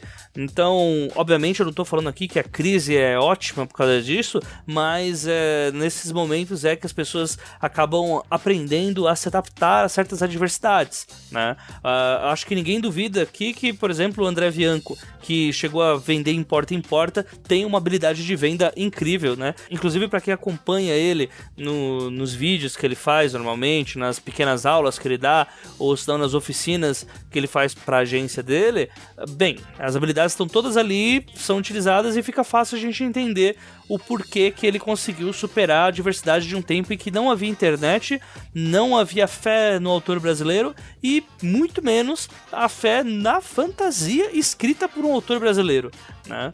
Então, eu acho que esse comentário ele é bastante realista do, do Rodrigo, mas eu acho que dá pra gente ainda conseguir enxergar uma luz no fim do túnel, parando para pensar um pouco em como que é possível enfrentar esse tipo de adversidade. É muito bom esse tipo de episódio aparecer porque o principal motivo de eu ter trazido o Arthur de primeira, que é o editor de uma editora pequena, é o simples fato de que o cotidiano de uma editora pequena é tirar leite de pedra para vender livros, né? As editoras pequenas costumam ter livros um pouco mais caros dependendo da, da distribuição que é possível conseguir. Já tem a barreira do conhecimento do público, então você tem uma pessoa que já tem que lutar contra esse tipo de coisa diariamente para falar sobre o ambiente de crise e o ambiente onde são as principais livrarias, em grande maioria as grandes editoras que são as mais afetadas, acaba dando uma perspectiva de que talvez uh, seja possível ainda vender, seja possível ainda conseguir fazer da literatura um negócio. Eu vejo também no episódio do Cabuloso Cast especial, principalmente na fala do Igor Rodrigues, inclusive aqui um abraço pro Igor se ele estiver escutando isso daqui, uma fala também um pouco pessimista e é normal que haja essa fala. Uh, longe de mim aqui tá querendo uh, dar uma de empreendedor de palco e tentando falar pro pessoal que é possível fazer uma plantação de feijão no meio do deserto. Jamais. Uh, só que Contudo, eu prefiro pensar que quanto mais difícil for chegar o livro para as pessoas, quanto menos livrarias houverem, na outra ponta a gente vai ter um grito muito maior das pessoas que querem literatura, pessoas que querem ler.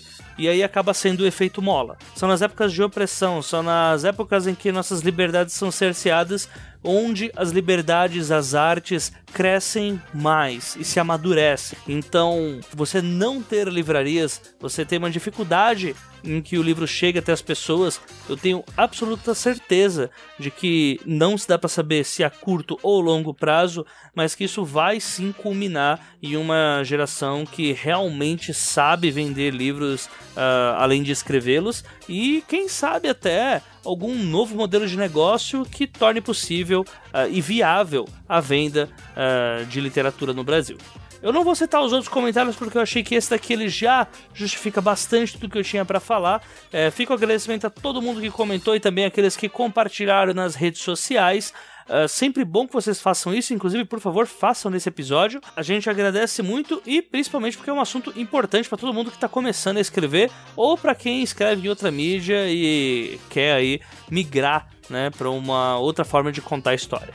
Recados da semana, a gente vai ter bastante recado, então eu vou tentar não me estender muito. O primeiro recado é que agora nós estamos no Spotify. O 12 Trabalhos está no aplicativo de streaming de som, né? Quanto, quantas preposições usei agora, né? Você vai encontrar no Spotify tanto o 12 Trabalhos do Escritor quanto também o Desafio X Máquina, ambos em feeds separados, apesar de todas as publicações do Desafio X Máquina também entrarem agora no feed dos trabalhos por conta de ser a primeira temporada e tal, né? É, na segunda não vai mais acontecer isso. Inclusive, o último episódio do Desafio X Machina vai ao ar em breve e depois dele nenhum outro episódio vai aparecer aqui no feed dos trabalhos. Então, a dica fica até para quem não usa o Spotify, tá? Uh, vocês podem colocar lá Desafio X Machina nos agregadores de podcast ou no Google Podcast para quem usa Android ou no aplicativo podcast para quem usa iOS e também no Spotify, que é muito mais fácil. Sempre lembrando que o podcast é uma mídia tão foda que nem comercial tem no Spotify. Então vocês podem ir lá ligar o Spotify na boa, tranquilaço, escutar pelo celular sem nenhuma propaganda, que vocês têm todo o acesso aos podcasts de literatura, todo o conteúdo de escrita que o 12 Trabalhos faz e o Desafio X Máquina também lá pela rede do 30 minutos e que para quem não sabe é o podcast que é a versão prática do 12 Trabalhos que eu ministro junto com a Janaína Bianchi lá do Curta Ficção. Recado número 2, revista Mafagafo, a revista aí da Jana Bianchi, que é um verdadeiro sucesso, com a proposta de trazer aí noveletas em quatro partes. Essa primeira parte da Mafagafo que tem uma seleção geral, né? Todas as pessoas estão devidamente selecionadas e nela você vai encontrar tanto noveletas quanto flash fictions. Então eu vou deixar o link aqui da Mafagafo, é tudo gratuito. A Jana disponibilizou para você ler no Reader, né? Principalmente no Kindle, é, para computador, para celular, enfim. A capa tá muito legal e eu aconselho vocês a irem lá ler e principalmente leiam a Flash Fiction da Paola Siviero. Eu estou me tornando um grande fã de Paola desde o Alto da Maga Josefa, que eu anunciei também no último episódio, que foi lançado na data do meu aniversário, vejam só. Depois de O Alto da Maga Josefa, eu quero ler tudo que a Paola faz. E ela criou um flash fiction que é uma bula de remédio, acredite ou não. E tá simplesmente sensacional. Vou deixar o link aqui para quem tiver interessado. Revista Mafagafo do Jana Bianchi já é a segunda edição da. É, tá, é a segunda parte da segunda edição da revista Mafagafo. Sempre lembrando que a segunda, a segunda edição também ela vai ser publicada em quatro partes. E a primeira edição já tem completo, com contos de autores como Eric Novello, se eu não me engano tem conto do Rodrigo Van Campen também. Enfim, Gente, o trabalho tá sensacional. A Jana é uma baita de uma editora. Então eu só tenho a agradecer por ela providenciar esse produto gratuitamente para nós. Uh, e eu só posso falar também para vocês correrem antes que isso se torne pago, se um dia vai ser, né? Porque, olha, tá muito bom. Terceiro recado, lançamento de O Homem Vazio de Tiago Lee. O, já tinha falado no último podcast que haveria o lançamento do livro do Tiago, lá do Curta Ficção. Inclusive, coraçãozinho aqui para você, Tiago, meus parabéns. O lançamento vai acontecer no dia 20 deste mês, uh, aproximadamente 15 dias após a publicação deste podcast. Se você é um mensageiro do futuro, volte e vá saber como é que foi o lançamento. E ele vai acontecer na Biblioteca Viriato Correia às 13 horas. Esse vai ser um evento muito bacana, eu aconselho todo mundo aí, porque não é só o lançamento. Além do lançamento, a gente também vai ter algumas mesas, a mesa com o Thiago Lee falando sobre o desenvolvimento da trama de O Homem Vazio. A gente vai ter também uma mesa sobre ficção especulativa com o Eric Novello, com o Felipe Castilho e com a Julia Bon, e quem vai ministrar é a Jana Bianchi, né? Então, vai ser um evento muito legal, muito bacana mesmo. Tá todo mundo super convidado a comparecer lá. Biblioteca Viriato Correia, dia 20 desse mês, às 13 horas. Quarto recado: esse episódio está sendo lançado na quinta-feira, então se você escutou é, logo de cara, você teve sorte, você pode ir. Amanhã, sexta-feira, datando aqui o episódio, haverá o lançamento de Desafiadores do Destino, que é a HQ do Felipe Castilho, que foi anunciada lá no episódio passado. Né? A HQ da editora VEC, que o, cujo Felipe Castilho roteirizou, né? E, enfim, o lançamento dela vai ser na Ugra, aqui na Rua Augusta, em São Paulo também. Né? O lançamento vai ser um dia após esse podcast ser publicado, então apareçam lá na Ugra. Uh, com certeza vai ter um after depois também, já que a gente já vai estar por ali na Augusta. Felipe Castilho é um cara super legal, um cara super amor, vai abraçar você, vai te chamar e você também pode o quinto recado é um bate-a-sopra praticamente, porque no começo do episódio eu falei que a gente teve muitas adesões ao Padrim, né?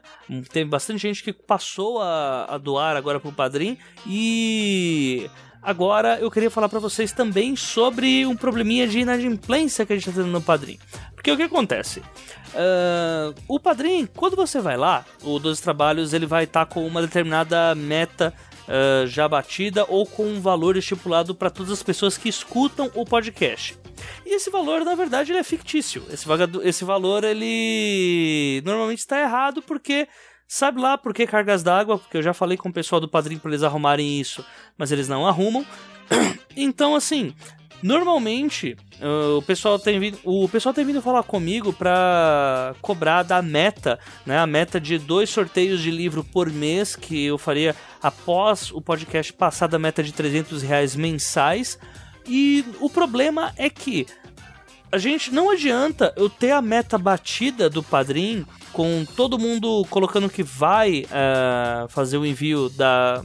com todo mundo assinando lá com cartão ou com boleto se esses boletos e cartões não são pagos. Então, o número que está ali no padrinho é um número meio que fictício, porque ele conta como se todas as pessoas que assinaram lá o padrinho vão pagar, né? E não é isso que acontece. Então, a gente está um pouquinho longe ainda de bater a meta, né? Eu imagino que acho que mais, eu imagino que mais uns três padrinhos ou quatro a gente consiga bater. Tá um pouquinho longe, mas ainda assim, infelizmente, eu não tô conseguindo fazer o sorteio duplo que eu queria fazer ainda nessa temporada, né?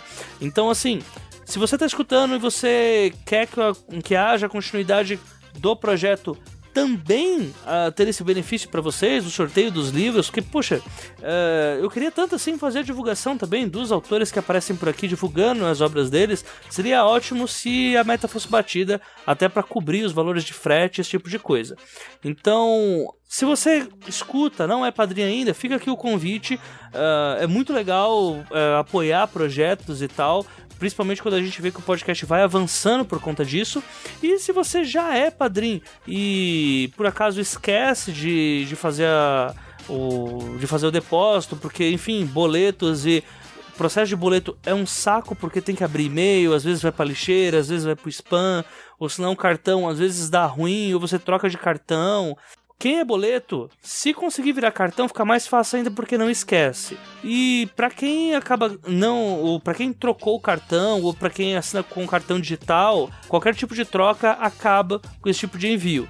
Eu tô fazendo aqui não é nenhum tipo de cobrança relacionada. Vocês têm que pagar por dois trabalhos. Não, não é nada disso é que na verdade quando aparece um valor e esse valor na verdade ele não é batido, eu só fico sabendo depois que é feito o depósito. Então não adianta eu falar, ah, bateu a meta, agora vamos começar a sortear os livros. E aí no próximo dia 30 aparece que só 80% dos padrinhos fizeram depósito. Apesar de ter muitas adesões, também é algo que eu tenho que tomar conta, porque tem muita gente que não sabe como é que funciona o sistema. E se por acaso tá vendo algum problema na plataforma, também me avisem, porque às vezes acontece isso isso. E eu já vi vários relatos, principalmente no início, quando estava começando o padrinho, de podcasters que acabavam tendo um, algum valor X ou Y que não entrava, mas o padrinho depositava e a plataforma, por algum motivo, dava algum problema. Sorteio do Estação Perdido, livro de China Mieville, que foi disponibilizado pela editora Boitempo no antepenúltimo episódio, que foi o ao vivo que eu gravei lá com o pessoal sobre a vida e obra do autor. E o vencedor é o Guilherme Antônio. O sorteio foi feito no dia 1 e concorreram a ele todos aqueles que interagiram com o episódio tanto comentando quanto compartilhando nas redes sociais. Os compartilhamentos contaram até o dia 30 e a partir daí eu fiz o sorteio já no dia seguinte, então meus parabéns aí, Guilherme. Vou entrar em contato pelas redes sociais contigo. Caso por algum motivo o Guilherme não responda, eu refaço o sorteio na próxima semana, caso eu não consiga pegar os dados, endereço para que o livro seja enviado. Meus parabéns aí novamente, Guilherme. E fica aí a dica para todo mundo nos próximos sorteios. Normalmente é assim que a gente acaba operando, tá bom? Então fiquem no aguardo que esse ano a gente ainda vai ter um sorteio ou outro ainda uh, sobre autores que vieram por aqui ou de editoras que disponibilizaram romances para vocês. Último recado, romance Asas Pingentes e Imortais, meu romance lá pelo Watchpad, romance para jovem adulto, a fantasia urbana com anjos, demônios, enfim, deuses e criaturas mitológicas, e que está na final do Whats 2018, né? Uh, tô um pouco ansioso ainda para saber se vamos ganhar ou não, a expectativa sempre é que não, para não ficar triste, mas uh, eu gostaria de contar com vocês. Vão lá, deem uma lida lá no Asas Pingentes Imortais. Não sei se dá pra ajudar, porque já tá na comissão de júri e tal. Mas fica aqui a torcida, né? E eu convido todos vocês a participarem dessa leitura, essa atividade interativa que é o Watchpad sempre comentando e tendo feedback na hora do autor, né? Para quem ainda não começou, eu super aconselho. E, claro, né, eu quero muito ganhar o, o Watts 2018 porque é uma porta que se abre aí pro mercado editorial. Uma das portas, né, até levando a primeira pergunta lá que o Rodrigo fez pelo sobre o episódio passado que foi gravado com o Arthur. Os comentários já estão longuíssimos, então eu vou deixar aqui o meu abraço para todos vocês. Muito obrigado para todo mundo aí que comentou no último episódio, para todo mundo que tem acompanhado dos trabalhos e para todo mundo que ampliou bastante aí as doações no Padrim. No próximo episódio a gente vai falar com o César Bravo, que é um puta cara legal, assim, é um dos grandes autores do terror nacional isso aí sem sombra de dúvidas. E aí a gente vai ter essa pequena bateria no mês de Halloween. Então eu espero que vocês aguardem ansiosamente, porque a gente tem muito que aprender com esse cara. Foi uma entrevista muito legal de ter feito. Um abraço para todo mundo e até a próxima quinzena. Falou! É, é. você deixa que o importante é não causar repulsa, né? Não, não fazendo um quarteto fantástico da vida, tá tudo bem, né? Que por acaso é. eu nunca leio, eu nunca leio os gibis Quarteto Fantástico porque eu não consigo, é, é mais forte do que eu. Me senti muito agredido em ambos os filmes é. e não, não dá. É. Pô, eu gosto é. muito do quarteto, cara. É, Desculpa. Mas tem a ver. Desculpa por isso. Defender um pouquinho, né? É. Defender tá falando um pouquinho. Peraí, você gosta dos filmes mesmo?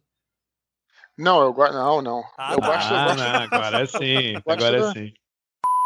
Legal, legal. Mas assim, o, Eduardo, até eu acho muito legal essa, essa comparação, até pra gente fazer esse, é, esse comparativo aqui entre ter uma.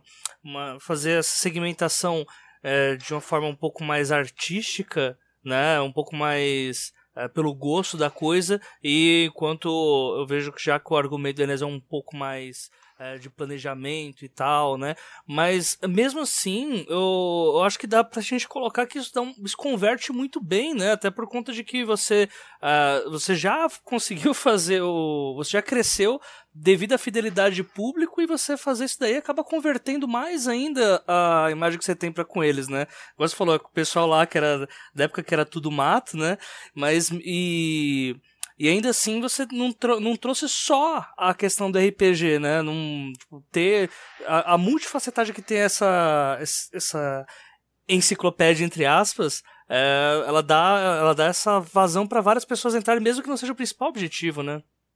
Sem sombra de dúvida. E deixando claro, como você falou, né, esses torneios que tem uma opinião mais acadêmica, mais analítica, eu vou dizer aqui, é, o que eu tô falando é achismo puro, né? Não tô mentindo. Eu posso. Tudo que eu falar aqui, eu posso estar errado. Tenho certeza é, disso. É incrível como as pessoas acham que, por sermos acadêmicos, nós temos certeza absoluta do que dizemos, e não é o caso. Não, eu falei ana analítico, faz uma análise, mas a minha é, é, é descacetada mesmo. oh, mas eu tenho certeza que sobre o seu caso você com certeza está certo, né? Até porque acho que quem vai conseguir desmentir você mesmo sobre a sua própria obra e com a interação que você tem com os seus leitores, né? Não, sim, tô só fazendo um paralelo com o que você disse. Porque, porque, porque é, é, o objetivo era esse, era prestigiar esse 10%, mas você também provavelmente está correto no que você falou.